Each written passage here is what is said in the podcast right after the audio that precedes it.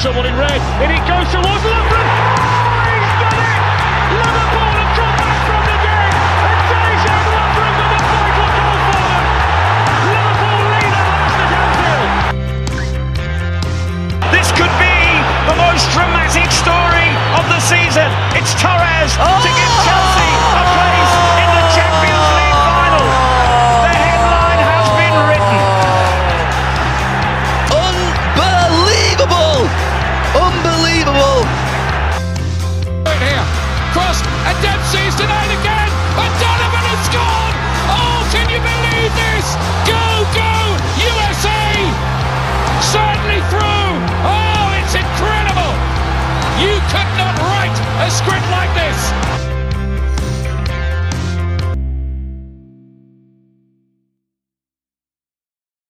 Hello and welcome back to Stoppage Time Soccer Show. My name is Jordan Wiegand, uh, and uh, owner of Hershey Park FC in our fantasy league, and we have Blue Moon Logan Stump, Come on, City. and we have we have Nabby Lad, whatever that's supposed to be for Yeah. Matt there. So it's a um, so it's a it's a joke that Liverpool players were doing during lockdown. They did little Zoom yoga sessions, and Oh, that's okay. that's like their big thing. Nabi lad, they all they all would say it, obviously all in different languages. interesting, interesting. I was wondering what that what that was. I was looking at it this morning. Um, He's we are probably we- the, I, I had to draft him after that. we are not talking about fantasy this week, really. I mean, I guess we can kind of go over our teams maybe later, but our main thing here this is the build up to the season. This is our Premier League preview for the 2020-2021 season. Uh, so yeah, we're gonna we're gonna get going on that, which is uh, which is exciting. That it's actually here now. Like uh, it feels like they just ended because they just did. Uh, so such a quick turnaround here. Um, we're gonna go over our top four picks. We're gonna go over our relegation, golden boots, player of the year, manager of the year, uh, and and three storylines we've each picked out of what we are going to keep an eye on uh, this season, or what we think should be what you are keeping an eye on uh, during the course of the season. So yeah, I guess we can get into it. The season is upon us.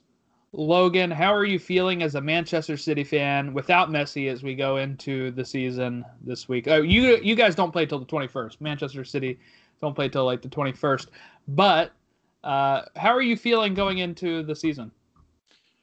You know, I feel I feel pretty good as far as the league's concerned. Um, I feel that you know I think if we add Koulibaly and uh, a couple more pieces, maybe they're talking about finding another attacker. Um, but I think if we add Koulibaly to back to that back four, maybe find a left back. Um, I'm feeling pretty good about City's chances as far as competing for the league. I don't think they've gotten good enough for Europe. Um, so obviously that Messi, uh, the messy mess uh, really kind of just threw things off. Um, you know, I think City focused. I think they didn't lead on as much, but City focused a little too much on maybe uh, some good news out of Barcelona, but it didn't come, and now I think we're kind of scrambling just like everybody else. Yeah, okay, Matt. We you went on a little bit of a rant last week. Any any more of a better outlook here uh, going into the season now that you're kind of removed from the Community Shield? And I think you said that they won a, a preseason game like seven to something. are, are you feeling any better at all as the team goes into its first week uh, before they have to take a loss against Chelsea in week two? uh, ah, you know, it, it goes up and down. I, I'm pretty excited for the season, and I, I do think they're one of the top teams, top three teams in the Premier League right now. So um, I'm still a little worried, and I, I really wish the transfer news would either stop or you know something happen just to just to get a little bit more depth into the team here. I just I can't get that part wrapped around my head is to to see how little depth they currently have, but their starters are still one of the, the best eleven inside of Europe in European football. So it, I know once they they play against Leeds, I actually think they'll have a pretty decent time against Leeds, uh, pretty similar to Norwich last year. So I think watching them play and then hopefully get some fans in here soon too, and I think that'll also be a big big factor for the team. So I, I'm getting I'm getting more excited as the days go by, especially knowing that I get to see my team play this weekend, unlike Logan, who has to wait a little bit. But you know, as, as time goes on, it, it is getting really exciting to to think that they'll be playing Premier League soccer in at what six days now, and you know, I I still think they're one of the best teams, and it's going to be a fun season. And no Messi does help it a little bit, so hopefully that uh that stays away, and I don't have to watch him in powder blues this upcoming year.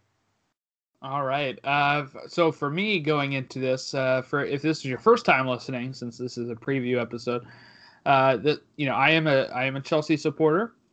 Going into this season, there's a lot of optimism for all the signings we had, and that's one of the storylines we'll be going over later. Uh, but I, I just uh, we'll kind of move into the top four here in a little bit here. But um, while I do think we've added some key contributors, I, I don't think it's still enough to get past Manchester City or Liverpool. So I guess we can kind of segue into our top four. But I am re- very excited. So the first game is on Monday for Chelsea, I believe, against Brighton, and then we play Liverpool. I think it's that Sunday when I when I come down. So that'll be uh, that'll be exciting. Uh, moving on to our top four picks. Uh, how do we want to do this? Do we want to each give our top four, or each give fourth place, each give third, each give second? I think we might do it that way. Logan, who do you have as fourth place in the Premier League in 2020 to 2021? Fourth place, I've got Man United. You know, I, I think they're in that third spot last year, and and they're a ways away from City and Liverpool. Uh, they just don't add anything intriguing. I mean, Van de Beek is is kind of interesting.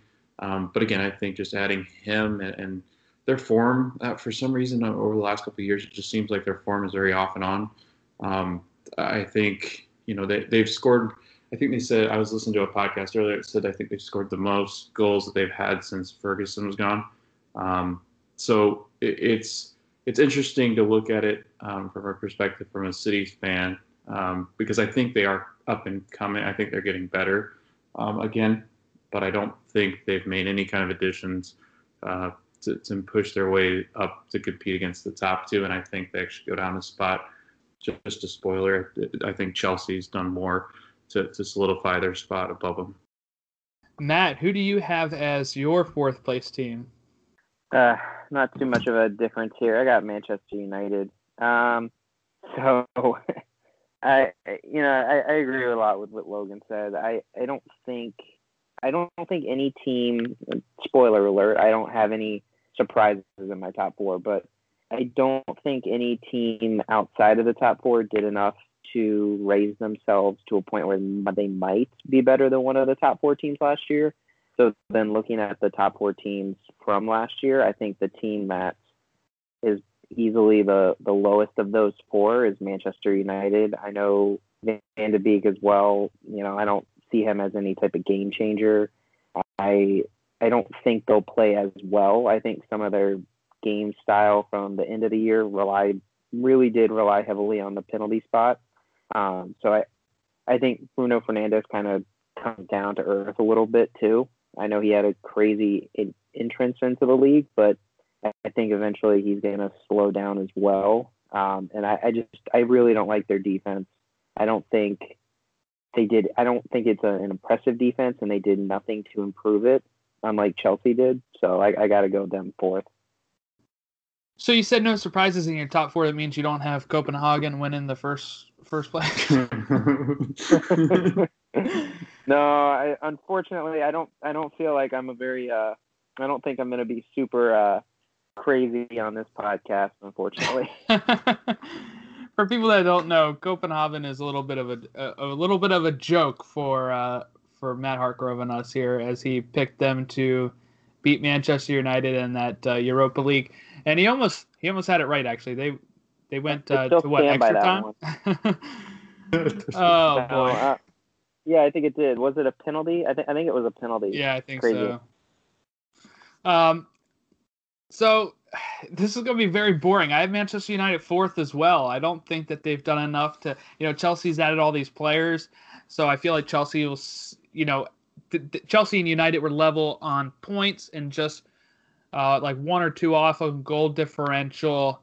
Uh, was it just one or two, or was it a lot? I don't know, but it was it was goal differential was the difference, and uh, I think that Chelsea has upgraded their team uh, enough that they will surpass Manchester United. And Manchester United, I don't think, has upgraded their team quite as much. That I think Chelsea will hover above them. And I guess I'll start here before we go back to Logan again. My third place team is Chelsea. I have Chelsea in third. They were far away from Liverpool and Manchester City. And I think even with their additions, they, they get a little closer, but not not near enough to really challenge for the title. Uh, how about you, Logan?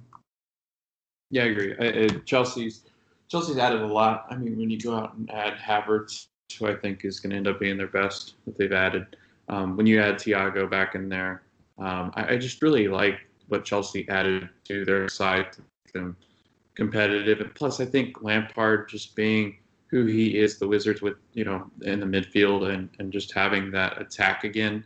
Um, plus, Chelsea has a ton of money, so it, it's scary to think how much more money they could spend. But for now, I've got them in third and not going much higher. Matt, are you uh, are you on the same train of thought here? Yeah, um, you know, I, I, I as as well agree. Chelsea did improve themselves a crazy amount, and they signed obviously some of the best players over in Germany, and it it'll, be intriguing to see how they work with them. I think initially in the season, I do see Chelsea struggling a bit, um, but I think once they start figuring out where each player can really play and make sure that they show what their strengths are in those positions, I think that's when you're going to start seeing them take off. And honestly, there's there's not many teams better than Chelsea even without those players. As you can see last year, I mean, they came in third. Was it third? Did they come in third? Last year, I feel like that We they came were the third place team, right? Fourth, fourth. United came in third. Yeah, by goal did I difference. think? Oh, okay, so okay, so they, I mean, they still obviously then they still have the same point. So I, I'll still Yeah. consider them basically in third place. But um, Whatever makes you right. I do think they, I do think they improve their defense. Um, Thiago Silva will be a big deal. Uh, Chilwell will also greatly improve them. And I just read before this that they were they're now rumored with another another player, not the goalkeeper either from Rennes. I just saw a recently. I'll have to try to see if I can find that during the podcast, but I believe it was another defender they are now getting linked with again. And you know, they they're just they're better. I, I don't think it's close between them and Manchester United. I think if anything, Chelsea are gonna get close to my second place team, which I will save for when we go over. All right. So my second place team here is uh, the same as last season, Manchester City. Sorry, Logan. Uh, okay. Um, I, I think that uh, you know, with the amount of points Liverpool won by, um, yeah, they haven't really added anybody as of note yet. Uh, I don't think City. I mean, City added what Ferran Torres, uh, and so far that's it. They're linked to other players, but I and lost uh, Silva. Um, for me, uh, I m- maybe a different story if Messi had joined, but for me, I think that uh, Manchester City stay in second place. How about uh, which? Who's your second place, Logan? Yeah, man, we are boring. I'm going to go with City again. Um, and I know, I think Matt actually might switch him uh, if I'm reading his cues right. Um, so this will be interesting. Uh, I've got the City fans got City uh, finishing second. Like you said, Jordan, they add Ake, they add Ferran Torres, but Ferran Torres Oh, yeah, Ake reminds me too, of when they, yeah, but it, he when adding Torres, he reminds me of when we added Mahrez. Takes him a couple years to figure out how to play Premier League. Um, and, and he's played pretty well for the national team in Spain but I, I think he he's got to find his, his feeding. And I think with all the spots that they have filled and the guys behind the spots that are filled, I just don't see where Torres makes an impact at all. So it's like adding nobody right now. Um, and then Ake, he'll play center back some. Um, they're going to try to fill him into that left back spot, if I'm not mistaken. It sounds like that's where he's headed in training. He, they even threatened him um, in the central uh, defensive mid. Like I, I, just don't see him being there. He's just not. He's not attack minded, so I don't know what their thinking is with those two because Pep uses his backs uh, to attack. So I don't. I, I don't know what City's doing. I think they feel confused. Um, they want to go out and add an attacker, but they talk about Joao Felix. They've talked about uh, just random people like Toro uh, Martinez, just guys that like I don't know. They just don't feel a. Uh, they don't. You know, they don't bring an impact. They don't bring that intensity that, that City needs. And with Aguero kind of being hurt all the time again, I just don't feel like City's really improved. They just seem to be stuck in mud, and the Messi stuff surely didn't help. All right, Matt. Do we have? Do we all have the same top four, or, or are you breaking it up here? I'm gonna be breaking it up a little. I actually Oh. chuckled uh, when when Logan said. I actually forgot I was on mute when Logan said. I think Matt's gonna change because I, I did laugh, but that wasn't caught on on uh, tape. But uh, I I hate saying it, but I, I have Liverpool second.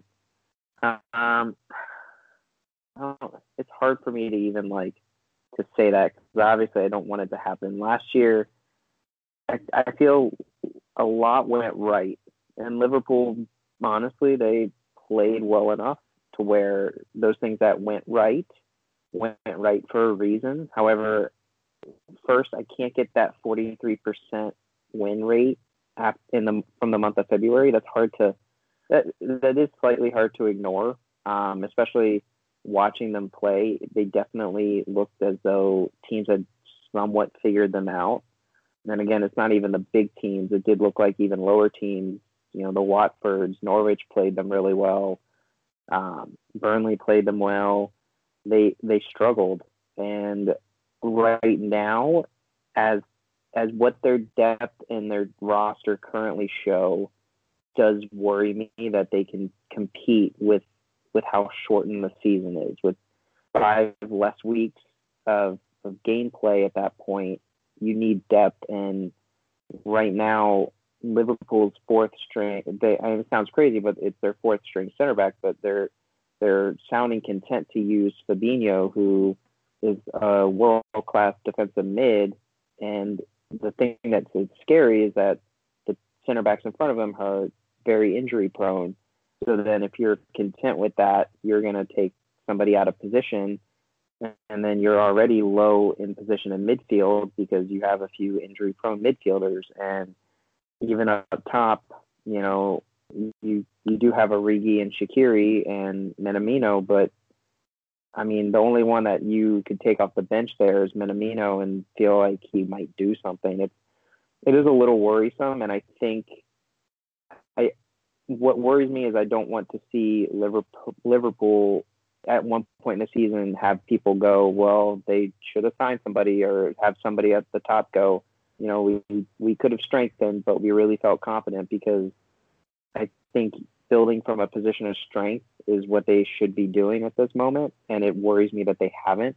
After, even with everything happening, I still think it's something they should be looking at doing in the next month. But until they can, I just don't think they have the depth to compete with City. Interesting. Uh, I have Liverpool first. No surprise there, uh, since we just kind of talked about it a bit.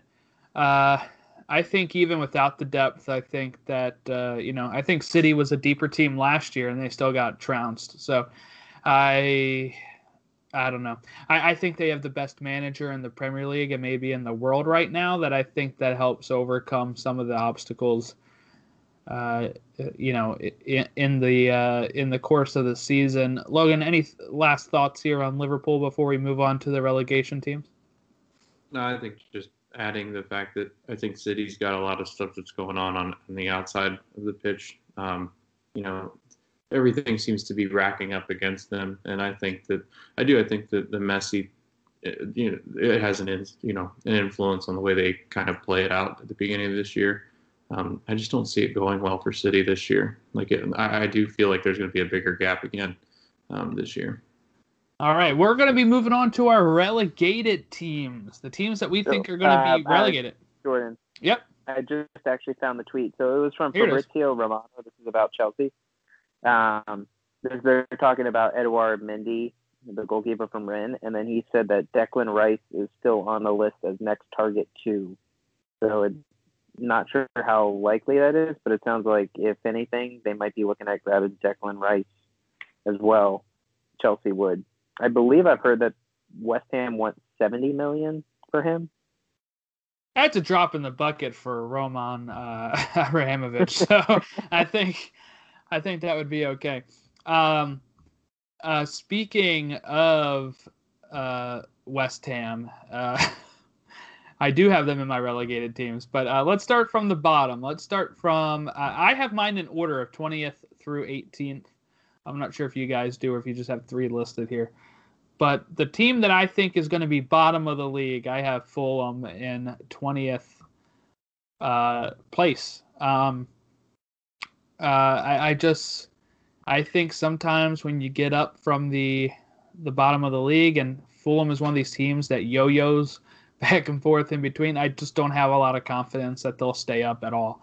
Uh, not a lot of I, will tell you, not a lot of research has went into Fulham for me since yeah, you know I've researched them when we were doing the uh, the playoff uh, final, but haven't seen a lot of what they're doing outside of that. But uh, while they look good in the championship, I just don't know if it's enough and if their squad is deep enough and if, you know, if it's all good enough for them to stay up when they're a team that historically can kind of, in recent times, yo yo back and forth. There was, you know, that time period where they had Clint Dempsey, uh, where they were kind of really stable in, in, the Premier League for a bit, but uh, that that era has really come and gone uh, I know they signed, I think, right, wasn't it Antonee Robinson that went there uh, to Fulham, and uh, Tim Ream is there. So they do have some Americans over there in the defense.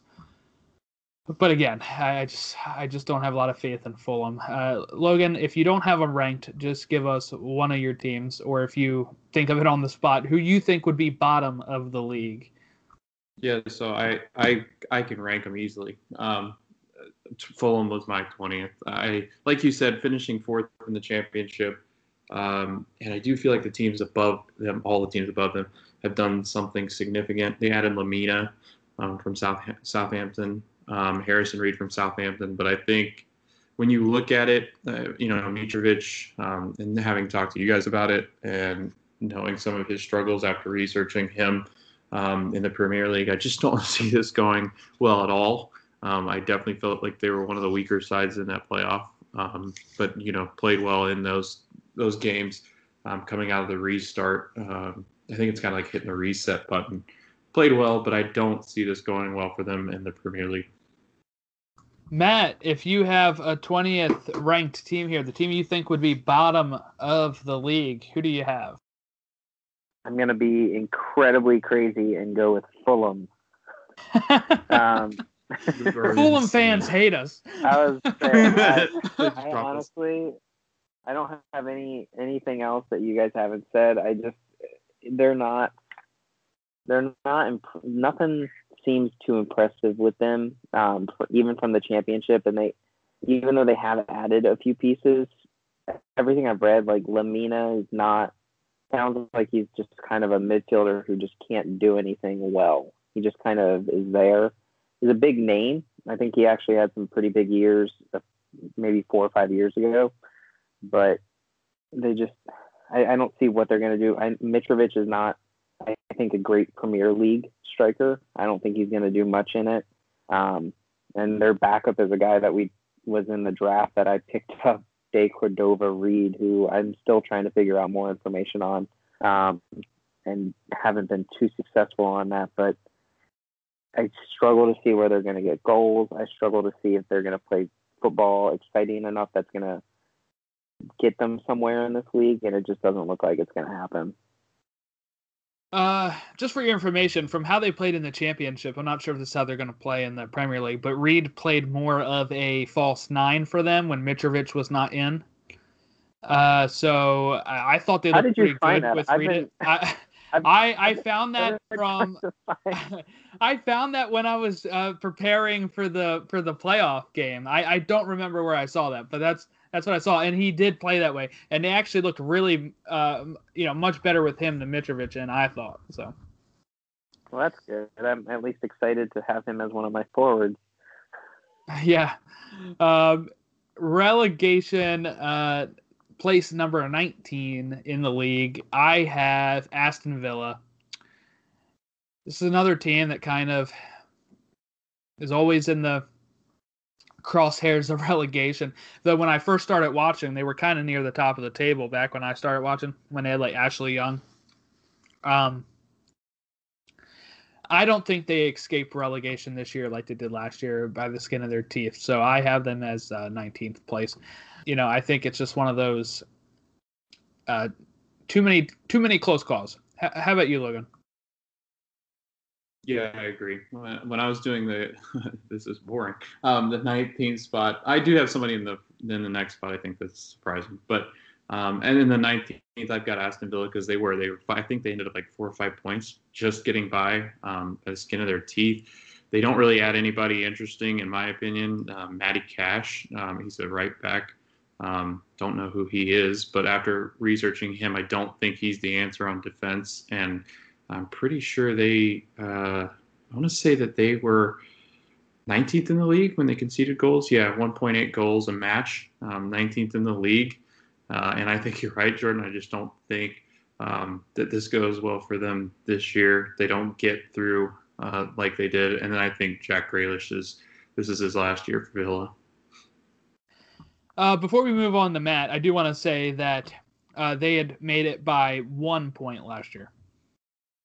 They finished with rough. 35, and Bournemouth had 34, and that was like the last day of the league. I think they they managed to stay up.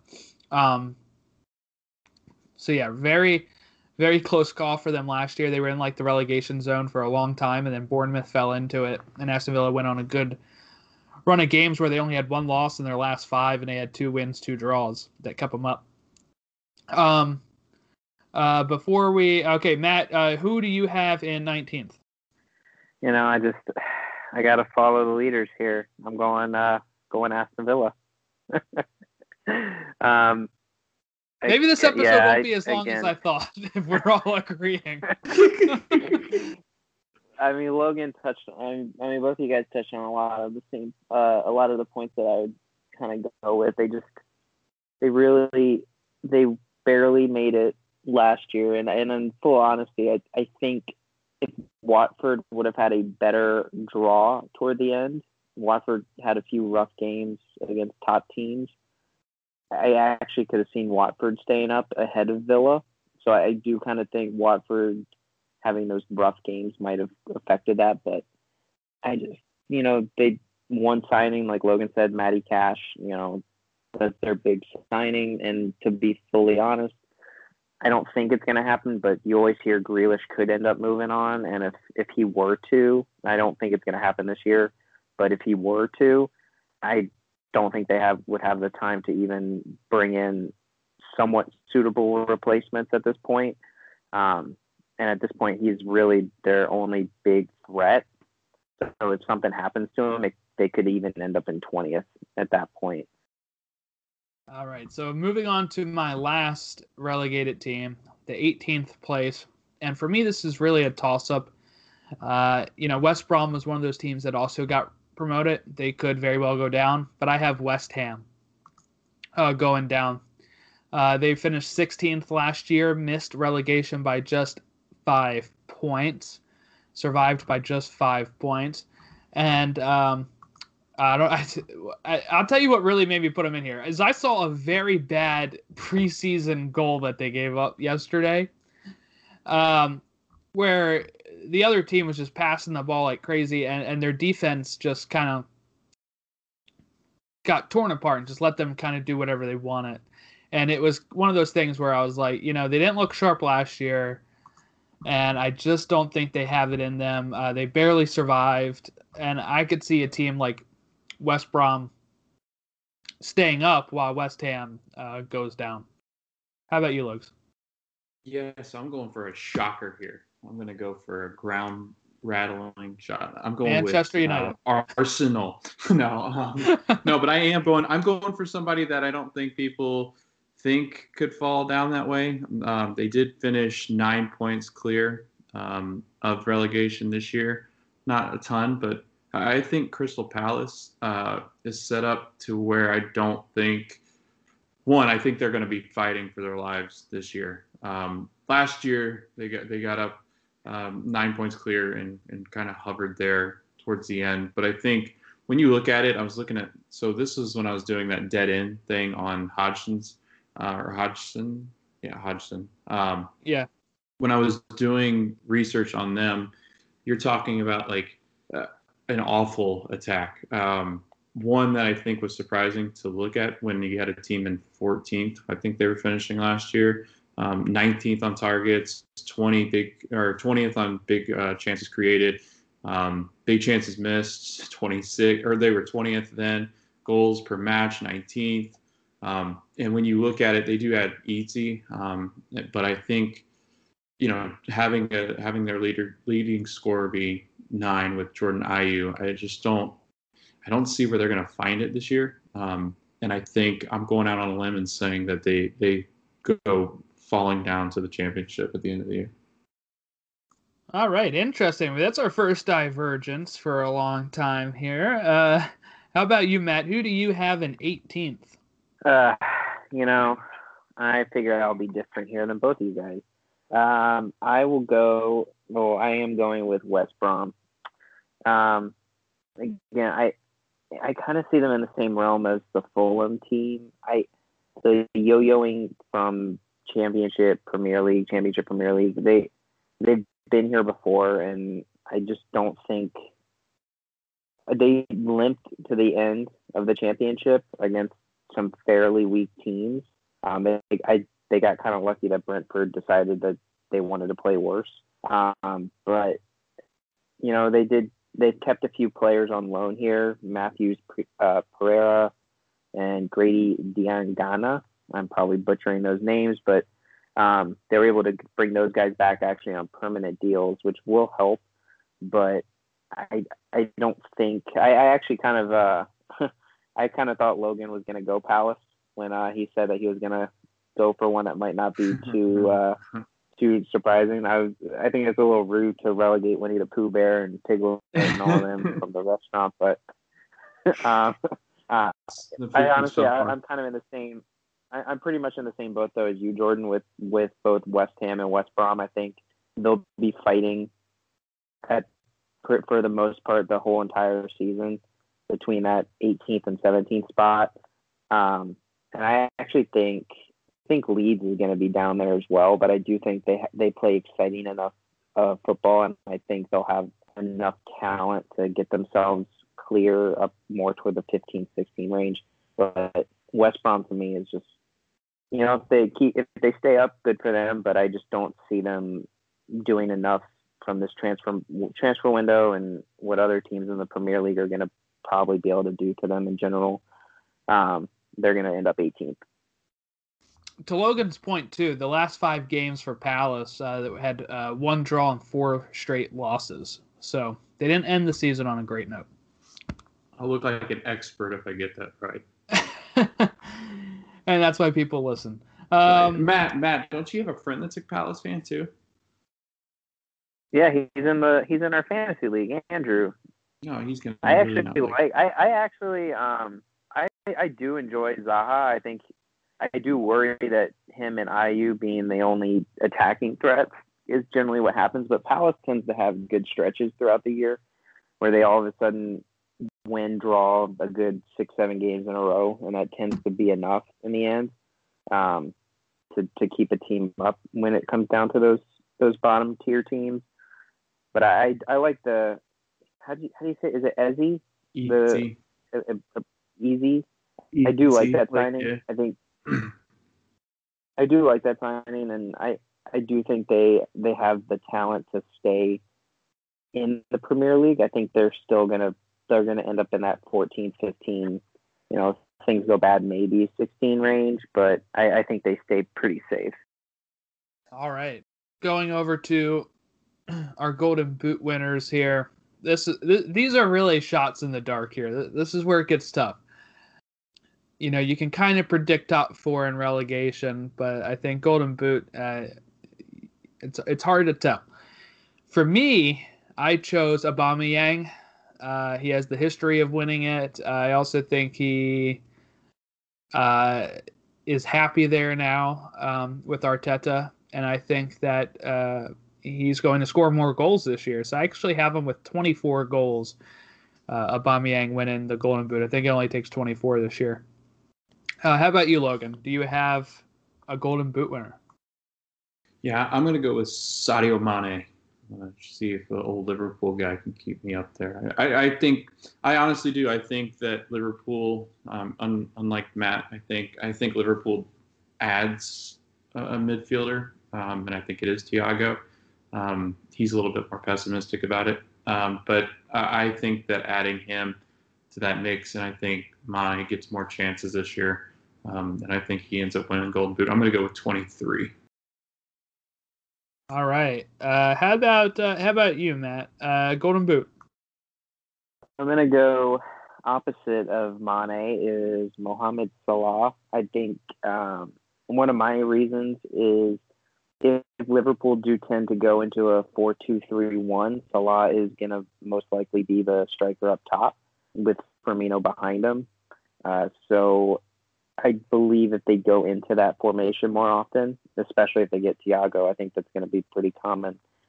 I think that's going to give him most likely his next, his second best. He's not going to replicate his first season with Liverpool, but I, I could see him. I'm going to say Salah going for 25 goals this year, mainly due to that that formation change they're looking at. Interesting. Uh, player of the year. So this is the PFA Player of the Year, which I think was just won by. Was that won by Henderson this year? He, he won. I think he won the the writers, but I want to say De Oh, Bruyne okay. won. Yeah, I was going to say KDB. Or I don't think they've announced the winner yet. Yeah, that's what I couldn't find. I saw just uh, VVD for uh, Uh, for 2019, 2020, but I mean, no, the other way, 2018, 2019. Yeah, I, But- I think Henderson won the writers, but I believe they just came out with the finalists for the for the um. I'm blanking. You just said it, and I, I feel like me can't think of what it was. For who?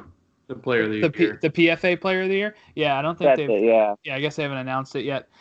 That's strange. They should have by now. Uh, but let's take a guess. Let's take a guess for this upcoming season. I have who might win it this year. Then I guess I have Kevin De Bruyne. Uh, I, I, while I do think that Liverpool still win the title, I think uh, De Bruyne, you know, he's Mr. Consistent, eh, pretty much in the Premier League right now. So that's who I have. Uh, Logan, who would be your Player of the Year going? Uh, if, if everything works out the way that you have it set up here. Uh, Lionel Messi, but that's not going to work. Um, so I think I think Kevin De Bruyne, like you said, he's just I think he's automatic. I mean, not automatic to win it, but he's just he's so reliant. Um, and you know he had an injury before, but I don't I don't see him getting injured. He's so you know the way he plays doesn't really suit an injury. Um, but I think you're right. I think he's got uh, he's got that corner marked for right now. Um, I think he remains at the top. All right, Matthew, who do you have as Player of the Year?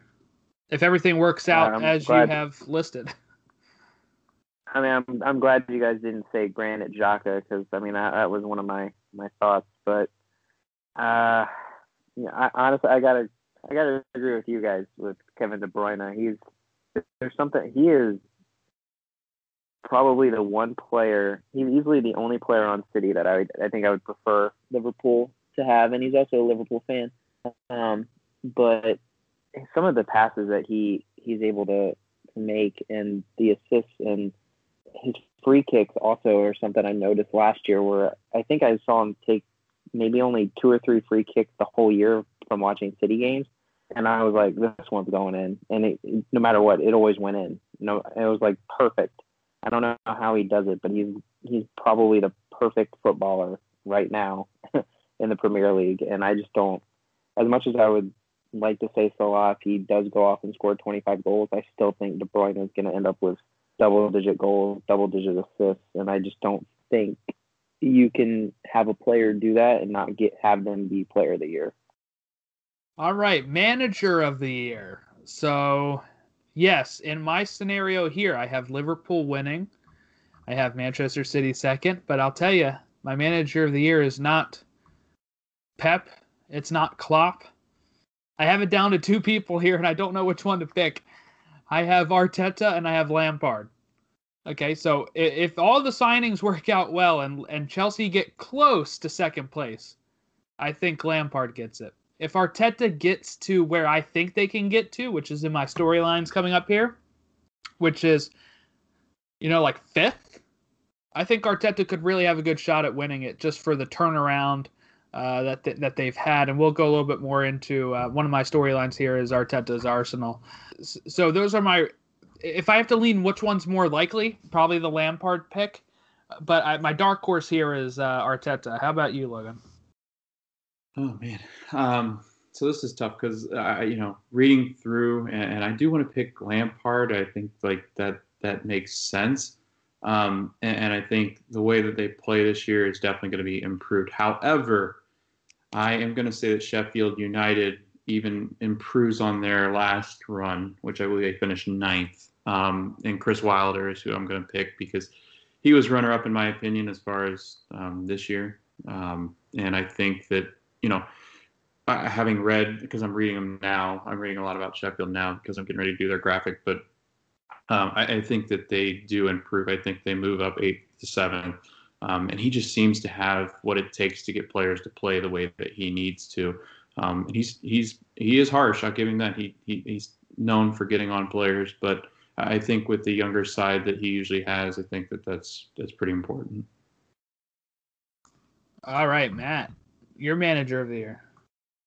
Uh, see, I I'm gonna have to say Pep and the reason why I think that is that I do believe the top three are going to be pretty close this year. I don't think you're going to see any team run away with it, so, as Liverpool did last year.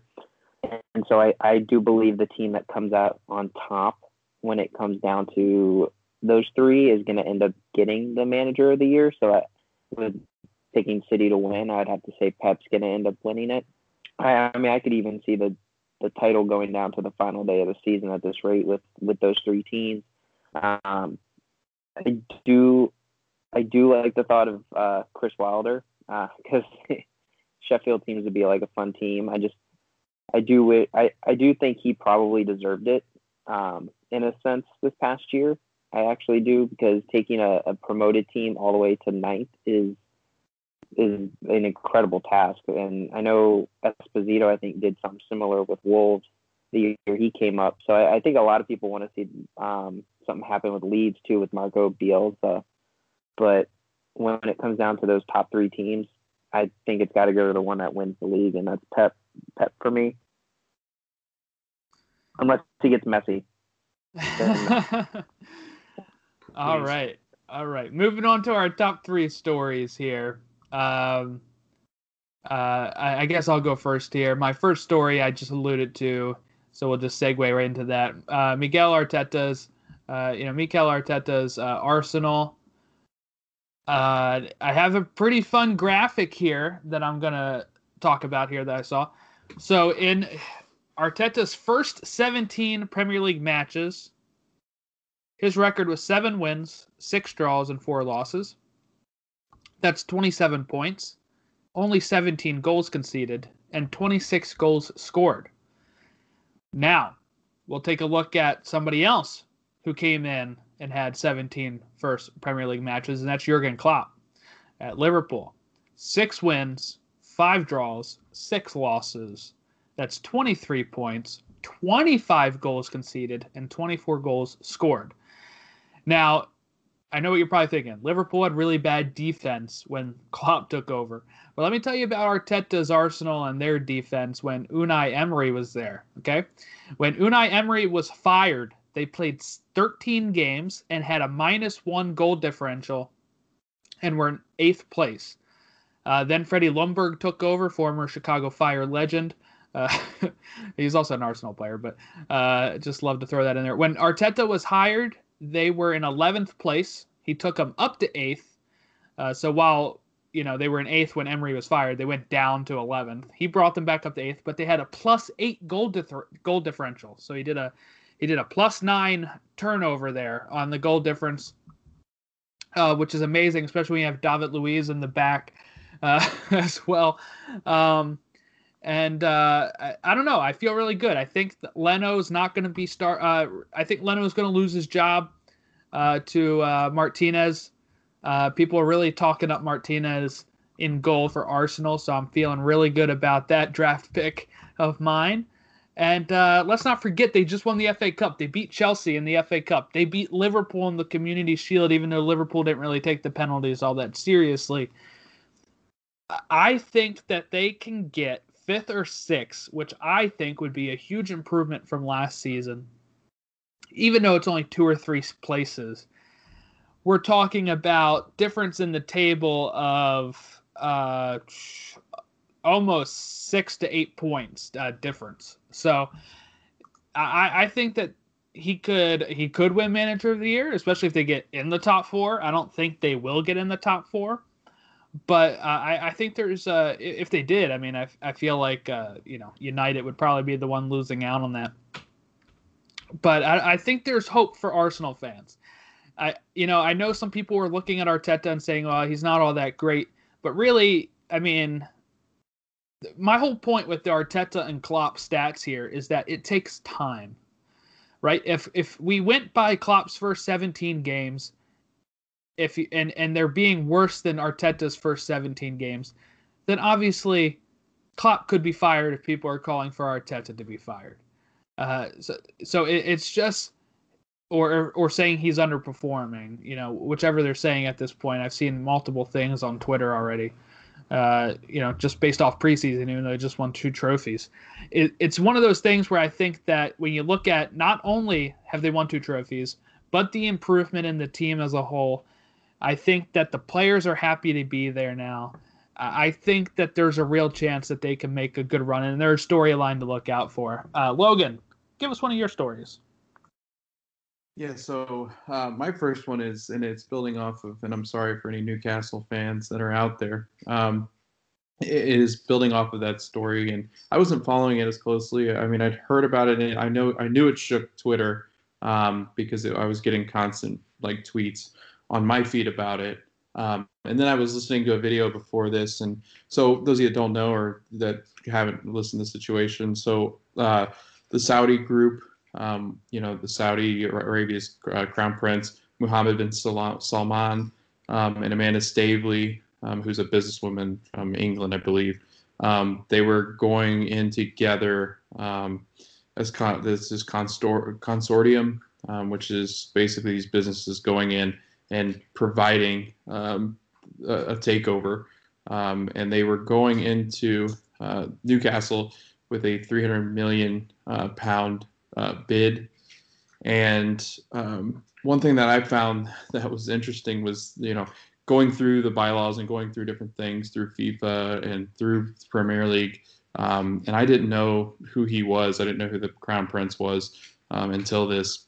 But they have a huge problem with Saudi um, run clubs, um, especially if it's got to do with their government entities because of the the constant battles that they have with human rights. Um, they've got uh, issues with piracy. Um, they were talking about uh, when the Premier League, if they were on, because they would be if that that club is owned um, by the Saudi government, pretty much, um, that they would be on TV, and the only way that the Saudis get uh, Premier League games is pirated networks owned by the Saudi government.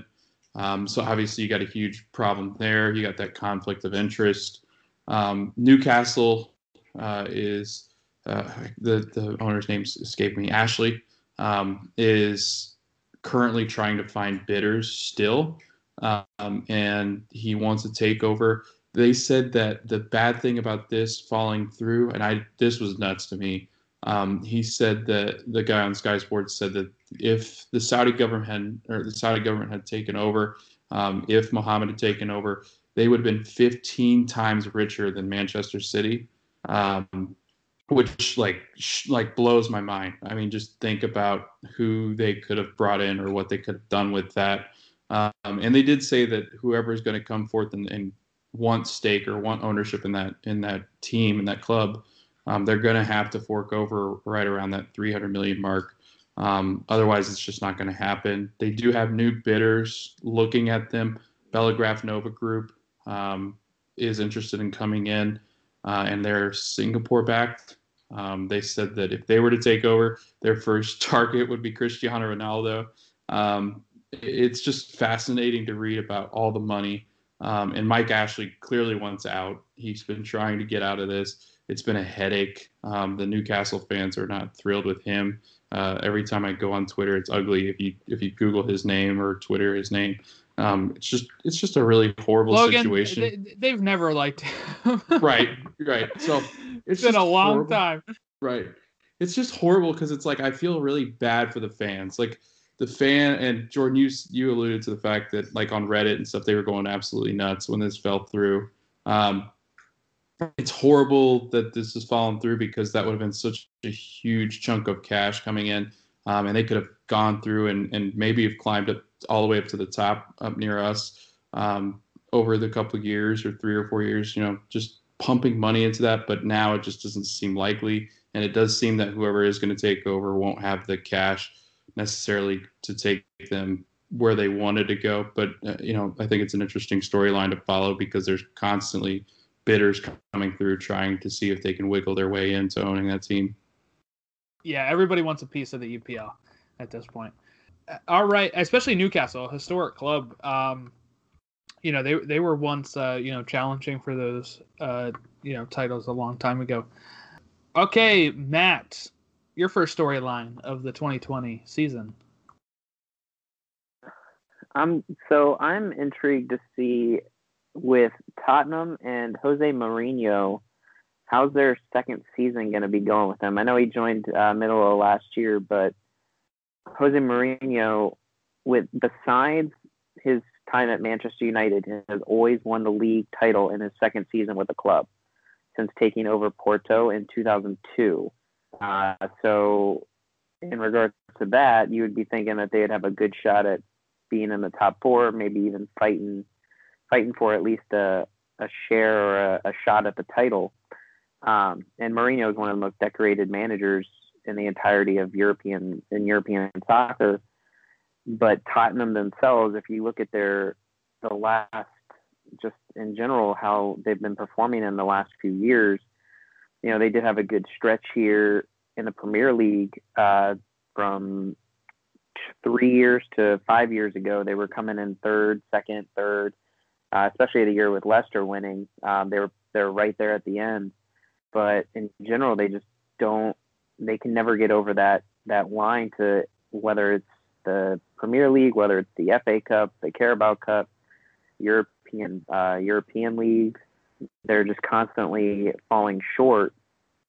Um, I know you know they came as runner up in the Champions League against Liverpool a couple of years ago, uh, but they haven't won a trophy since 2008 and that trophy was just the the Carabao Cup or the EFL Cup, which, however it was getting called back in 2008. So they, it's been so long, and you know, as a team, they haven't really been doing a whole lot in the transfer market the last few years as well. Um, you know, this this past year, their big signings have been Matt Doherty, who is a right back for coming over from Wolves, who will be an improvement on their team. But I mean, then they also brought in Emil Højbjerg, who came from Southampton. Um, but everything else has been pretty pretty low. You know, you got Joe Hart coming in on a free transfer as well to be their backup.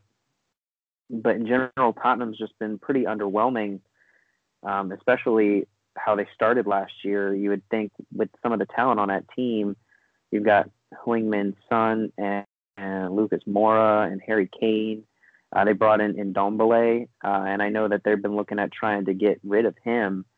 Uh, I believe Inter's been a big, big rumor for him possibly going over there, and he was one of their biggest signings. Um, in their, I think that was their biggest the signing ever. Yeah. Yeah, and you know they they've they have brought in the occasional few players, but when you look at some of their team, they it, it's not a bad lineup when you look at it. You know, you they had Christian Eriksen and they couldn't get over the hump with him, so he decided to try to go somewhere else to see what he can do, and he kind of it almost felt like he was pushed almost out of the club to, to an extent, and you know he's an incredibly talented midfielder who really should not have been getting sold uh, for a team that wants to make those serious moves toward winning trophies. But you are so it vain, seems Matt. like they can never. Talking yourself Um, up over there. but it's, just crazy to to see it. And you know, when he got hired, Jose Mourinho, I, I was actually kind of shocked he he went to Tottenham because it doesn't. It's almost like Ancelotti going over to to Everton because he's a big name going to a team that never really has anything big happen for them. You know, he's not going to a top two, three side in a in a country for their league, and you kind of hope he can bring them up to that. And you know, looking here, Mourinho is just dominated when he goes to teams. Manchester United was a disaster, though. I mean, but he still, to an extent, he still won Europa. He still won the EFL Cup. Uh, and you know, at this point, winning Europa would be a huge thing for Tottenham at this time. And you know, it would be interesting to see if he can actually take this team and hopefully give Harry Kane something to to stay there for. Because in all honesty, if if they don't do something, I can't see Harry Kane staying after this season. He's gonna have to try to go somewhere and and win trophies and make a bigger name for it. Whether it's it's just a new challenge, just to try to win a league, win a, a tournament, win a European league. So if they don't end up top four or challenging for at least the FA Cup or Europa, I just can't see Harry Kane wanting to stay there. And you know, if Harry Kane leaves, I just I think you're going to see Tottenham fall even further into that mid tier. I can't see Mourinho staying. Uh, you know, he likes to obviously he's one of those managers that seemingly just doesn't get along or just doesn't want to stay places incredibly long because he just hops around everywhere. But you know, it, it's really going to be a big season for them to see what they can do. And if it doesn't go, if it doesn't go better than I think what they're projected at at this point, it could end up causing Tottenham to end up a mid, a, a very average mid tier, mid table side, fighting for top ten at that point because those players that they have on that team are not going to want to continue just basically barely doing well in any any competition. I'll tell you how it's going to go with with Mourinho. His second season at Tottenham. It's not going to go well at all. say, you, you, you, you've got a you've got a lot of expertise with Chelsea. yes. Um, I I honestly like I, I'm not a big fan of the guy. I think just because I hated how cocky he seemed when he was on Chelsea, but you know he he kind of grew on me a little when he left Manchester United. And, you know I know he was a, a bit of an analyst uh, for some games, and watching him, he he did seem a little bit more personable. And I think Tottenham's kind of a Tottenham is the type of challenge I think someone like Pep needs to almost go under is is to go to a team that isn't a, a top two, three side in their in their league consistently, that doesn't have buckets of money to spend and see what they can really do. And so it will be kind of fun to see can Mourinho take a team like this and maybe bring them to challenge top four, top three, you know, maybe get them to Europa finals, win it, you know, get them to an FA Cup final and win it.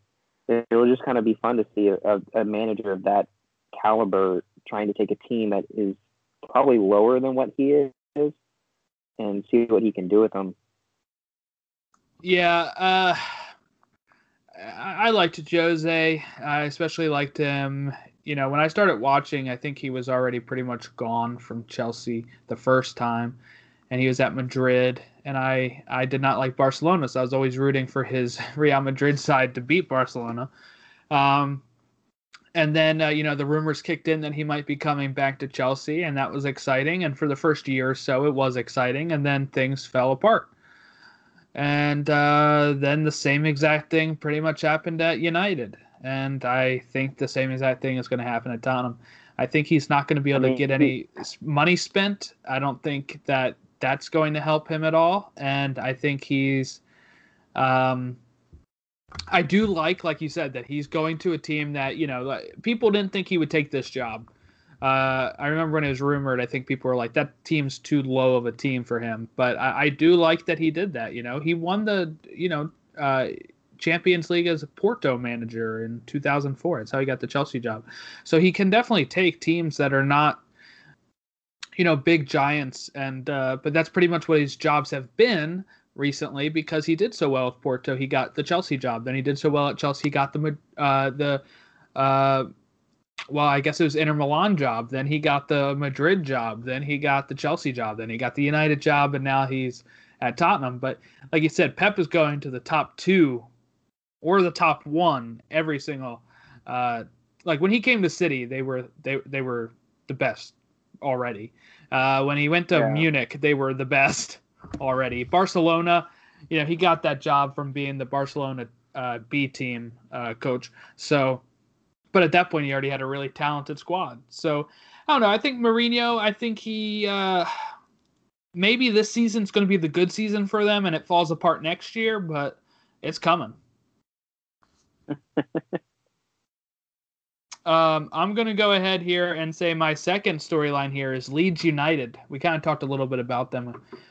Uh, just as a history lesson here, this is their first time in the Premier League since 2004 when they were relegated. But people may not realize how good Leeds United were. Let's just say 2001 they finished fourth place in the Premier League and made the semis of the of the UEFA Champions League and lost to Valencia. Uh, so they were they were a pretty legit side. A few years later, they're relegated. Then they go through managers, they go through owners, tons of owners, tons of managers.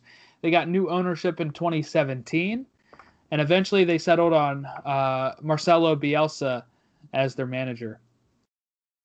Bielsa coached Chile in 2010 World Cup.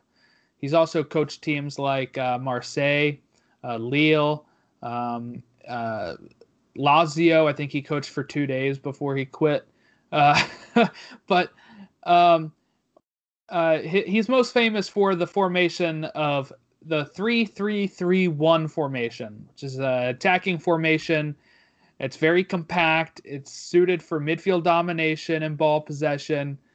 Uh, but a lot of the times now with with Leeds, he's playing a four one four one with Kalvin Phillips playing box to box midfielder. When they move to the three three three one, Phillips is playing more of a sweeper role in the far uh, central uh, defense, playing sweeper. So uh, they're known for their pressing. Uh, he's coached uh.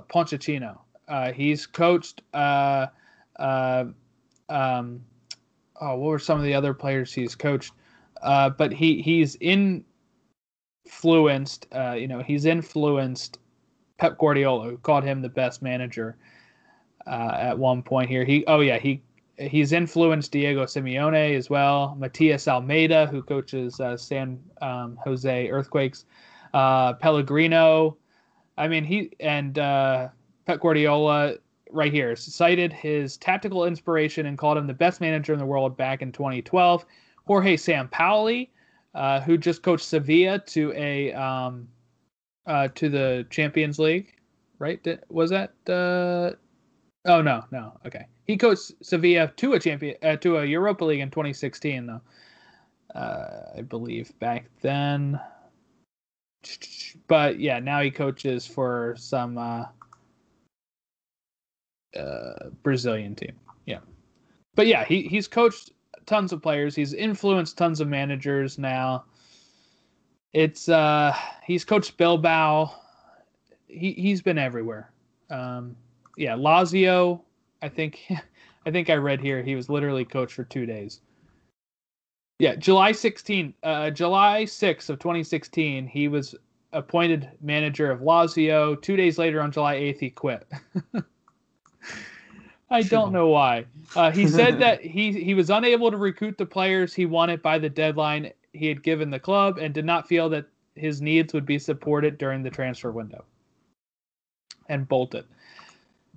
But here's his record here as a Leeds United manager: 100 games played, 56 wins, 18 draws, 26 losses, with a 56% uh, win percentage. So uh, they play well. They they played really great the year before last season as well.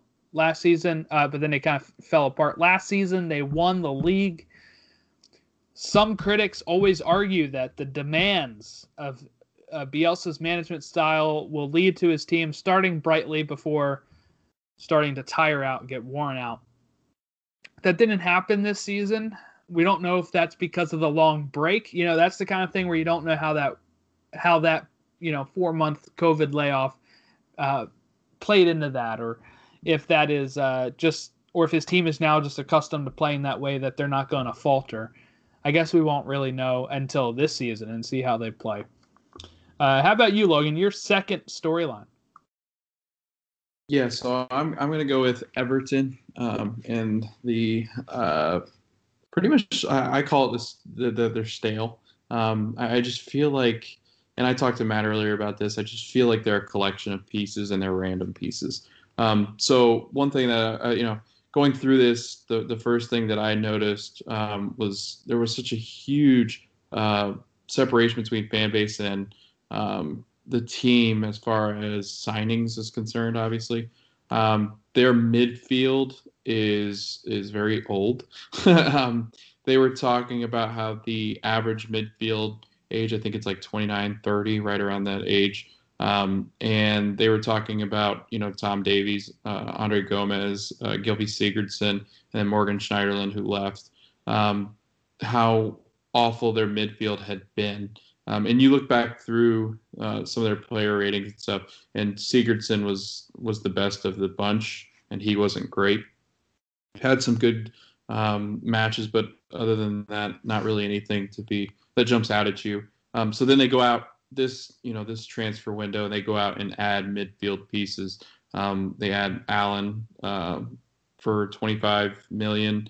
They add um, James Rodriguez today. I think it was 22 um, million. Uh, and then they're going to go in and um, Doucouré. Uh, I think you know that you add him from Watford, and you're adding more of that you know mid field that that can do something um, a little bit better than the last group. But again, I was looking back at their average age.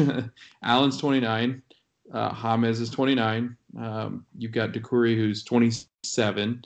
So you're not again you're you're adding these older pieces that I just don't I don't see their fit. I don't see how they play with each other. One because James Rodriguez I think he's played eight matches in the last like two years or about a year and a half or so. He hardly ever played uh, at Real. He, he, you know, he was, you know, ineffective there. Um, ever since the World Cup, people have, you know, raved about him. But I, I haven't seen it translate necessarily to the domestic league. Um, especially you add him here into the Premier League with Everton, who's already a mess in the midfield. They wanted more of a defensive midfield. I don't think you got it with those three. Um, I, I think when you talk about teams that just seem to be stuck in mud, they are probably number one. Um, that comes to mind for clubs that don't know how to spend money. Um, they spend it, but they don't know what to spend it on. When they do spend it, it doesn't seem like it's very good. Um, and when you think about the best of the bunch, they're talking about Allen as being the best of the bunch in this group. And you look at him side by side with Sigurdsson, and he's no improvement. If not, if you know, he's he didn't play as many matches, but he's definitely. I mean, he might be a slight improvement um, on paper, but you know, looking at the stats and looking at the chances created and looking at the different things uh, that Sigurdsson provides, he's not any better. Uh, he's just status quo, um, and I think that's a big issue for Everton. I think that they're wanting to look on the bright side. Oh my gosh, we're signing all these people. This is great. But again, I don't think they know how to spend money, and I don't think their fans get it. They feel like I feel like they're always blindsided by the fact that they're just so average because it's just they're just not good signings. I, I don't get why you want a 29 year old midfielder who hadn't played but eight matches in the last two years or whatever it's been. I, I don't get the need for replacing the older midfield with the same age midfield that you were complaining about being old. Like it doesn't make any sense to me. I was listening to one of their fan channels. It's like the Toffee Club or something like that. Um, I, and they were talking about how much better they've gotten, how much they're going to be improved with James Rodriguez and and Doucouré. I just don't see it. I guess I, I don't see them going anywhere but like right where they are. Um, so again, I think it's going to be another really disappointing year. Um, Ancelotti had a better go at it um, when he took over in December. He went he, he won eight, uh, lost seven, and drew seven, and 31 points in 22 games. And I think they ended with like 45. I want to say. So you know, I think it's much more improved, but I, I, I don't see the team actually being improved. I think you're just getting Everton the exact same thing that they were last year, in my opinion. All right, interesting. Uh, Matt, what's your uh, second storyline here? Yeah, so for another storyline, I'm kind of intrigued, and it's just a, a general Premier League uh, storyline. Really, is that I'm I'm intrigued to see how the schedule congestion really changes the league or affects teams, or how it's going to change everything getting played. Um, you know, there's already been a couple of updates. the The league itself is is five weeks shorter due to the the late uh, finish of last season. So normally, I, I, believe at this point, normally we would have already had a good three, four games uh, for Premier League teams. Usually, I believe around early August. So they're already starting late, but they're still ending at about the same time. Uh, they're also removing their winter break that occurs in February. That's been uh, scrapped. You have no more FA Cup replays. Uh, Carabao Cup semifinals are now one leg. You know, they're basically having to get every single. They're not changing really the season schedule, whether it's determined by cup games, Premier League games, and then you have to throw in the European games for some teams. There's going to be so many fixtures being played, and we saw last year. Liverpool at one point had two games in 24 hours where one game was played at Aston Villa while the other one was being played in the Middle East for the Club, World Cup. And at the time, it almost seemed like there was a, it was impossible to see something like this happen. And then Liverpool got almost blasted by a good amount of people, a good amount of analysts for starting a youth team against Villa, stating that they didn't respect the Carabao Cup enough to to play with their senior players, and they should have just sent some players over to the Middle East for the Club World Cup. Um, and you saw that with Liverpool and how how hard that was for it to occur. And, and even then, in December, I believe Liverpool had about ten games in a 31 month uh, in a 31 day month. And this year, it's almost going to become expected to have basically weeks where you play in midweek, you play weekend, you play midweek, weekend, and it's just going to keep happening and how is that going to affect whether it's the big teams, you know, the top six, big team, the main six teams? How is it going to affect the smaller teams? You know, they already got rid of the five substitution rule. They did officially decide that that was not going to be happening this year, which eh, to an extent, I was as a Liverpool fan, I did, I was actually pretty happy with that because I do believe it can help the teams like City and Chelsea, who are obviously Liverpool's biggest rivals, keep them a little bit more on par with Liverpool since you can only use those three bench players instead of sending out half a new team, which that's what the five was going to give you. But, you know, as a, soccer fan itself, I think the five subs is something that could have, that definitely could assist in a year like this, especially for the lower teams where, you know, their squad depth is not going to be as, as big as some of these other teams, so they are going to have a lot more youth players, most likely playing throughout this year, um, due to tired legs.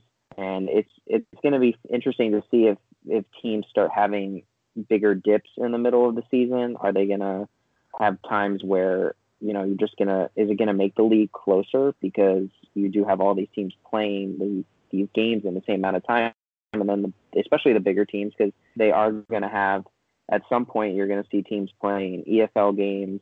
They're going to be playing FA Cup games. They're going to be playing European games. They're going to be playing Premier League games, and you know that's going to that that is going to take its toll. Whether or not teams want to assume that, it is going to take its toll.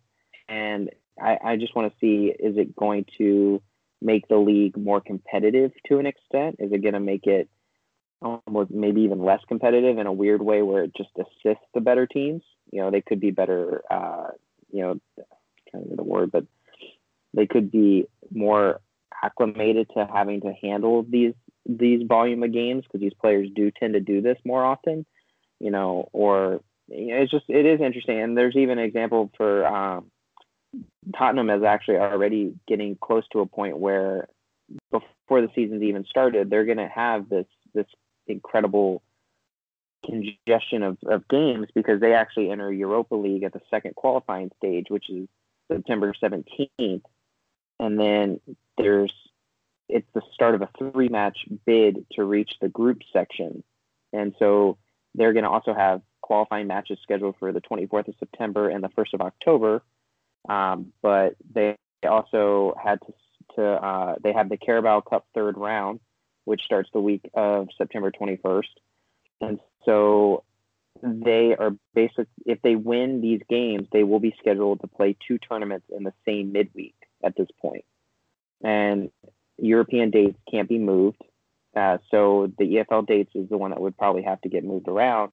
But they're basically stating that at this point, they're probably going to be looking at the exact same scenario Liverpool had, where they have two games in a span of two days. And it's almost like this is going to be something that's going to have to be watched throughout the entire year to see these teams go through it. And I'm I just want to see if it how how does it really affect the season? Um, I, I'm I'm excited to see all these games because it means we're constantly going to have soccer on, especially for our teams with all these games because they're all in the top European competitions and they're expected to make runs in the EFL and FA Cups. But then it's also I I want to know is it a, an extent where maybe these top teams really don't put a lot of effort into something like the Carabao Cup because I Liverpool already for the most part, Liverpool don't tend to bring out top teams in those games. Uh, I, I, think last year was the furthest I've seen Liverpool make the Carabao Cup in the last five, six years, especially under Klopp. They almost always get knocked out of the third round. Maybe they get to the fourth round, but maybe this is a year where you might end up seeing a, a championship side maybe make it to the final and possibly threaten to to really win the Carabao Cup because Premier League side might not really look at it as that important, and they might just put it on their complete back burner, going, "We care about the league. We want to try the FA Cup, and especially the top sides. you've got to think they're going to be looking more at the Premier League and European competitions. So, could there be a lot more surprises in those FA Cup and Carabao Cup games, which is always kind of fun to see if any of those the minnows kind of make a big move and get through a few additional rounds this year which obviously will be really exciting for them. That's even better for the sport too, to see these teams make those those jumps and those challenges to win games that they might not have normally won. But you know, City might look at it and go, "We don't really care to play this fifth round EFL Cup game against some random team in the championship." Where you know next week we have a big uh, we have a big Champions League game to play. We have you know a big Premier League game to play, and that's going to be in a span of four days. So do we really do we really need to put effort into this game? And if this was a season to do it, this would be the season to really take those games and just kind of play full on youth side.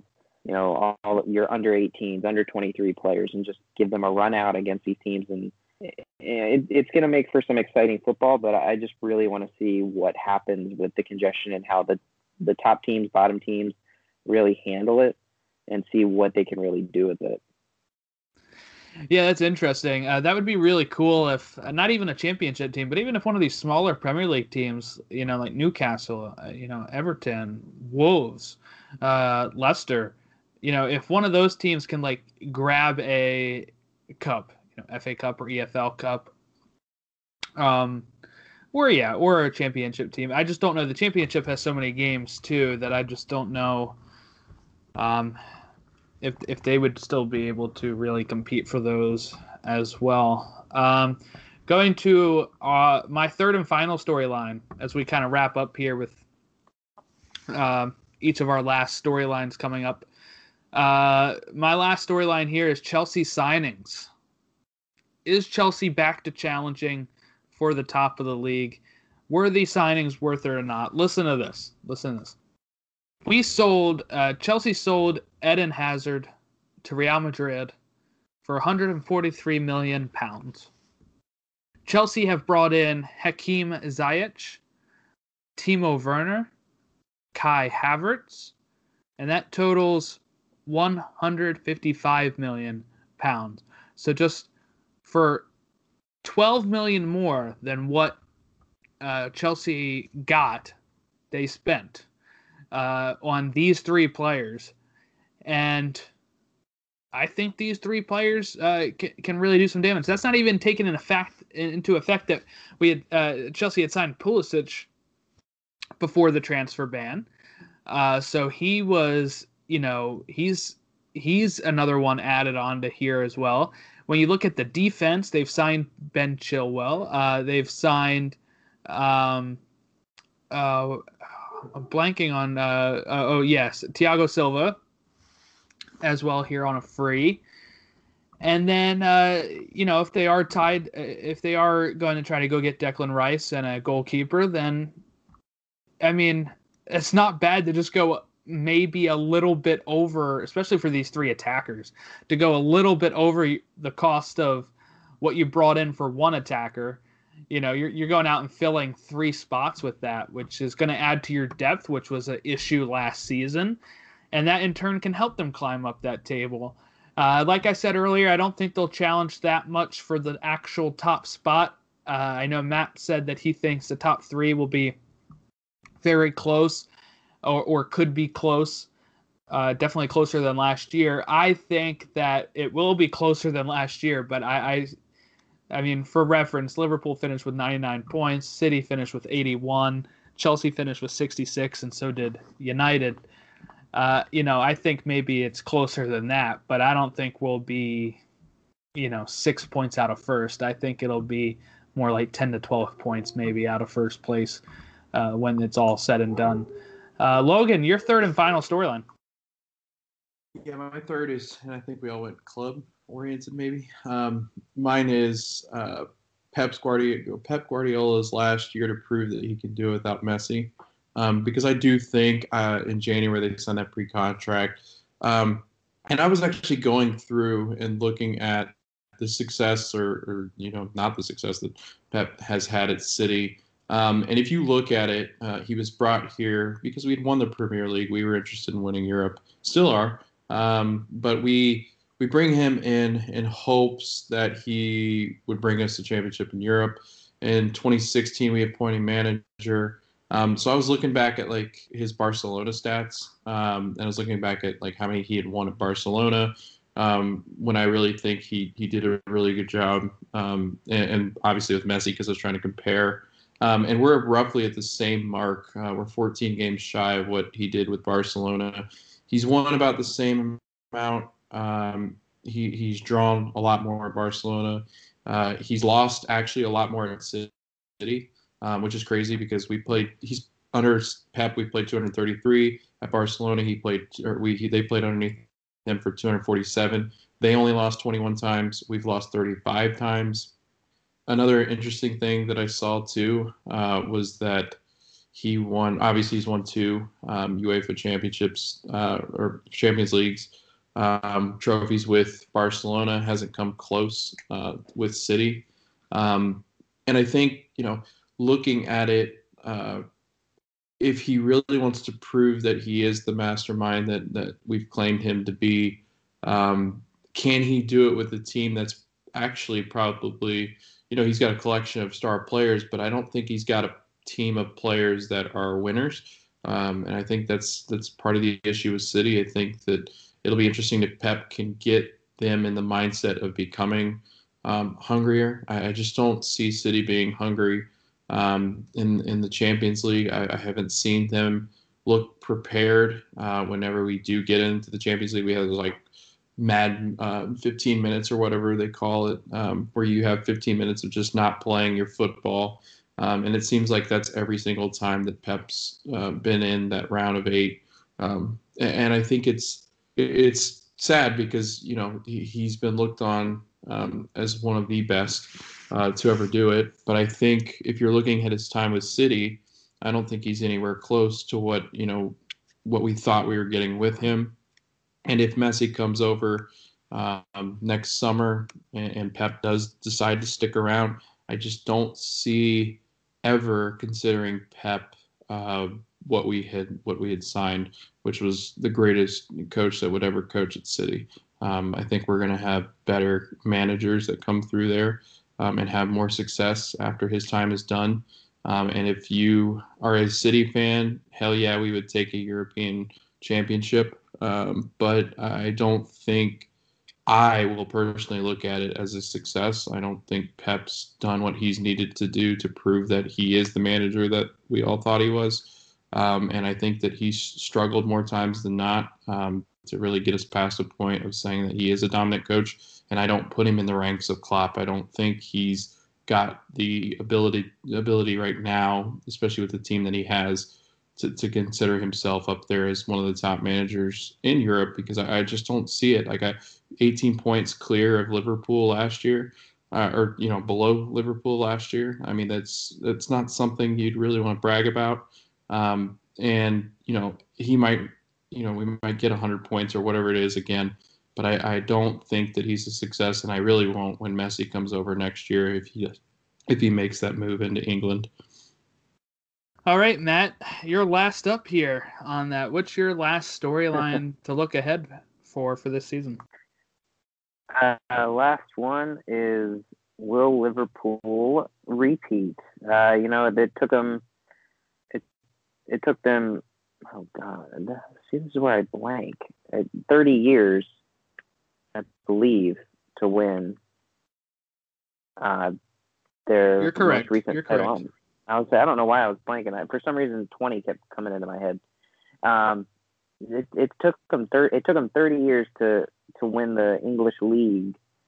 You know, and this being their first Premier League title is is repeating something that they can do, and I, I do believe it is something that they they definitely can do. And I think Klopp is building a he is building what he wants Liverpool to become, and in a in a way, kind of showing them how to shape their future for when it is his time to to leave Liverpool and, and bring on whoever his successor is going to be. Um, but it, it is it is an exciting but also unfamiliar territory for Liverpool for the Liverpool team itself. Uh, you know, it's been so long. How are they going to handle being the defending champions? You know, it's it's interesting watching when a team becomes defending champion, they all of a sudden they they become the team with the mark on its back, where you're going to get everyone's best game every single time you play them. You know, they are the champions. They want to beat you, and you know I think you see that with City. I think sometimes this past year where you had random teams come out of nowhere and, and dominate them, and I you know, and then they go off and play a mid-table side and lose three, four, nothing. You know, especially with Norwich you just see teams up their game, and it'll be interesting to see if Liverpool can adapt to that. I think Klopp has done really well at consistently adapting his team. Um, you know, they went from, you know, 17, 18, they were the incredibly fun, high scoring team where, you know, you just knew they were going to get two to three goals a game with Mane, Salah, and Firmino at the, you know, top of their game and then you saw teams start to defend them a little differently, and Liverpool became a little bit more of a a balanced side where they bring in Van Dijk, they bring in Alisson, and then all of a sudden they're the best defensive team. But you know, goals were kind of going, coming and going at that point. You know, you have a few weeks in a row where they're scoring three, four goals, but then they go through stretches where they can scrape out one, maybe two a game. Um, and, you know, and teams ended up playing them a little bit different defensively. And then, you know, this past year, Liverpool actually started playing with a higher defensive line as well, which caused them to to give away a few cheap goals that they generally wouldn't have in pre- in the previous year. But you know, they went in and they they have changed and adapted pretty much each year Klopp's been a manager. So it's kind of interesting to think what what are they going to do this year that might be a, a bit of a change and it, it could be maybe they change formation maybe they start going more toward that four two three one and you know bringing in Thiago would be a huge change as Liverpool right now tend to attack mostly down the wings especially with Robertson and, and Trent you know those are their those two are their heavy hitters in the offensive buildup, where the midfielders are more keeping the ball, getting the ball back, uh, kind of recycling it through the different sides, you know, getting it from left to right, and and so it'll be interesting to see how they handle it. And you know, I, I do think they're going to have their moments where you look at them and go, that was clearly not a a championship effort. And I I think there will be games that I don't think they're going to go undefeated like they did last year for as long as they did. You know, I, I do think they lose. You know, if, if it happens, I could see them losing five, six games. Week two. Yeah, um, and you know, it's it, it'll be fun as a soccer fan, but also as a Liverpool fan. I know there's going to be moments I'm going to get incredibly frustrated with the team because you're going to sit there and go, I know that you can play better than this, and they have played better than that. And so it, I just really would like to see how they handle this pressure of being defending defending champions. Know, not really the underdog in a sense anymore. You know, they they've slayed Goliath in a sense. You know, with City being Goliath and that, and they've they've done it. They've reached that top perch that they've been trying to get to for those 30 years, and fans want to see more of it. You know, fans they it's it's almost like reading with different message boards and and through Twitter, you can see that the fans are like, you know, we don't want to go through another 30 year drought. Like, we want to continue building. We want to see players brought in that can fit with the team and continue the path that they've been on. And so it, it's it's exciting in that end as well, not just on on the pitch, but off the pitch. How are they trying to build on that so that Liverpool fans aren't spending another 30 years hoping they get another championship? And you know, I just I, I it's going to be an exciting year. I, you're going to have some frustrated uh, podcasts. I can tell. I can tell you with me because um, I'm sure there are going to be games where I, I just want to scream at the scream into a pillow after watching them because I think they are going to have a few struggles. But you know, I, I really want to see what they can do as defending champions.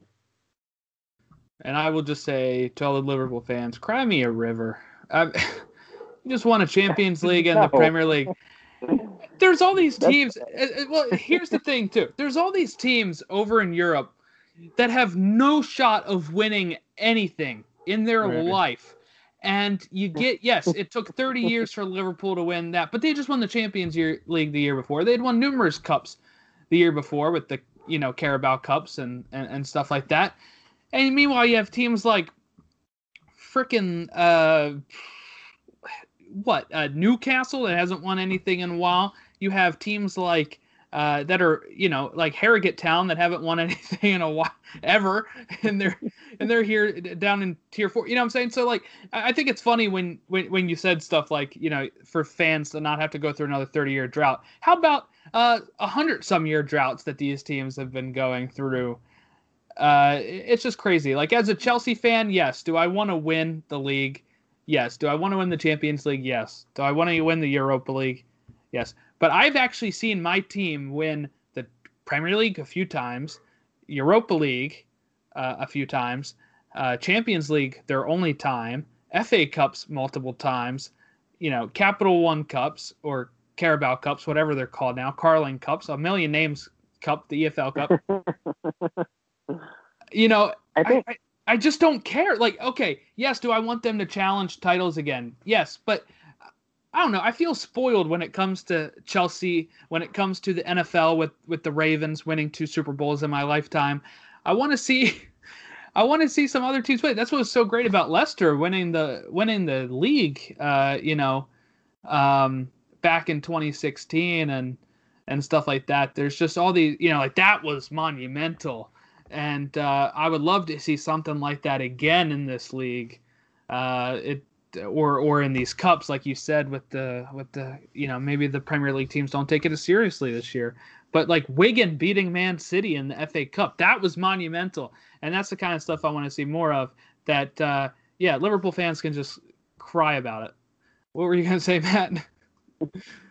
I think in a way it's almost it, it's almost how the 30 year. I, obviously, I wasn't alive for when they were a top team in England, so I think in a sense it's almost how the 30 years went. I think that really affected a lot of it because again, I, I don't have much input on the official 30 years. I'm not even 30 years old, but you know, to see teams like United and Chelsea and City win multiple titles and win, you know, honestly, even the trophies. I I don't think Liverpool have won either the FA or Carabao Cup really since I became a fan. Um, so it it definitely them winning the Champions League was a big, I think a big step to kind of getting back to where they were because Liverpool when I became a fan were they were mid-table, you know, upper mid-table, fifth, sixth, seventh, eighth. So I think I think how those 30 years went, I think is more of the effect of it, where they would like to see Liverpool stay in the top three, top four, and continue challenging because it, it really was more of a Liverpool challenging for the title seemed more, especially when they challenged um, City in 13, 14. I remember it was almost like Liverpool were more of a, it was like a surprise. It was like, oh my God, Liverpool, they they could win the title. Like this is crazy. Liverpool, they could actually win the title, even though you know this was something they've won 18, 19 times. They've won so many times before, and then all of a sudden it becomes like a shock that they're in the top of the table. So I think in a in a way it's it's how those 30 years went and what they became that fans just they would like to see it continue build upon that so that they don't run into that scenario again where they're almost like a a team that wins the Carabao Cup every once in a while and challenges a little in Europe and then you know goes through a five six year span where they don't even get into Europe and I think it's just more they want to to be consistent in the top like teams like City tend to be at this point. No, I, I get I get that. The issue is is that there's now not a top four. There's like a top eight with with with all these teams that are constantly competing for this. Like when when I started watching, it was a top four. Uh, you know, pretty much there were four really great teams, and they always pretty much consistently were the ones uh, making that. But all right, you're, t- you're talking about the 30 years. Let's still let's look at these 30 years. Okay, uh, I got all their trophies up. Are you ready? In the 30 year drought, they've won three FA Cups: 1991, uh, 2001. Uh, so it's the 91, 92, the 2000, 2001, and the five and six. They won one, two, three, four EFL Cups 94 to 95, 2000 to 2001, 2002 to 2003, uh, 2011, 2012. They've won two Community Shields 2001, 2006. They've won uh, two Champions Leagues 2004, 2005, 2018, 2019. They've won one UEFA Cup, uh, which was 2000, 2001. They've won three Super Cups 2001, 2005, 2019. They've won the UEFA, I mean, the FIFA Club World Cup in 2019 as well. That's still a crap ton of trophies in 30 years. So I know that's not the league, but I mean, they still were winning multiple multiple things over and over and especially to win two champions leagues which are the bigger prize during that time is is astounding as well um, all right, I think that about wraps us up here. Um, I know this was a long one, uh, like we thought. It actually did go a long time once we got to the stories. uh, so our next episode is going to be actually reviewing the first week of games. This is going to be crazy. Uh, our second episode, I will be uh, on vacation, and I think we're still going to try to get us together. Uh, we'll actually all be in the same state for once to maybe record in person, or we can do it on the app it's whatever. But we'll we'll find some way to record one and get one up, uh, even while I'm on uh, vacation down there. Um, but yeah, so the next week is going to be actual game talk of the Premier League. This will be our first time reviewing Premier League games. You know, you've been with us through the the Champions League, the FA Cup final, the Community Shield. Uh, so we're going to be actually reviewing some Premier League, which is the whole reason we started this podcast. So that's going to be really exciting.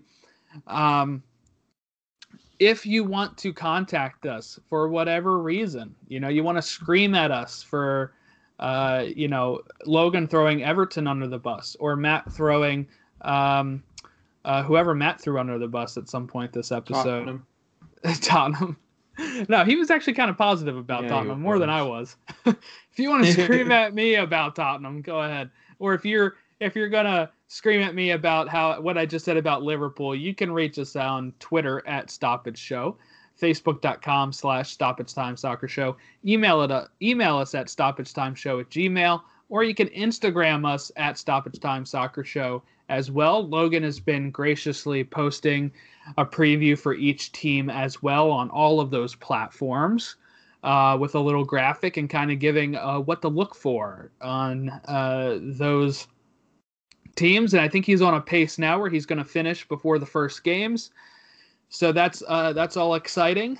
And uh, the first game is Saturday, right? Let's I guess let's talk about that real quick. Um, let me just give you the list of the games. I know we went over it before, but uh, Saturday at 7:30 a.m. is Fulham versus Arsenal. At 10 a.m. is Crystal Palace and Southampton and West Ham and Newcastle. Then at 12:30 you get Liverpool versus Leeds. Uh, on that Sunday is uh, West Brom and Leicester City at nine o'clock. At 11:30 is Tottenham Everton. And then on Monday we have two games at three o'clock: Sheffield United and Wolves versus Brighton and Chelsea. We're not going to do predictions on those just because uh, I don't think we have to do those every week. I, I, I guess we'll figure that out. But with how long this one's going on, well, we might start that the following week. Um, but uh, but yeah, so uh, like we said before, no Manchester United, no Man City, no Aston Villa, and no Burnley because they are uh, they've pushed those games back due to uh, the two Manchester clubs European time. Uh, so we'll be reviewing all of those games. We'll probably go a little bit more in depth with ones that uh, you know I'm trying to watch as much of those as I can. And uh, if you have Peacock, they do put up the full game that you can watch over again at 9 p.m. on the day the game aired. So if you if you are interested in watching any of those games, uh, if you missed one because they're on at the same time, you can watch uh, it fully at 9 p.m. Uh, Eastern time on Peacock. You'll be able to access the full replay. Uh, my name is Jordan Wiegand. You've heard from Manchester City fan Logan Stump, Liverpool fan Matt Hartgrove, uh, who was just crying about his lack of uh, league titles, and we will catch you all next time. Kane has stolen it at the death. That's what he's there for. Thank you for listening to Stoppage Time Soccer Show. We hope that you continue to listen to our show and listen to us recap the English Premier League from our perspective. We'll also be talking some Champions League and any other leagues that impact world soccer.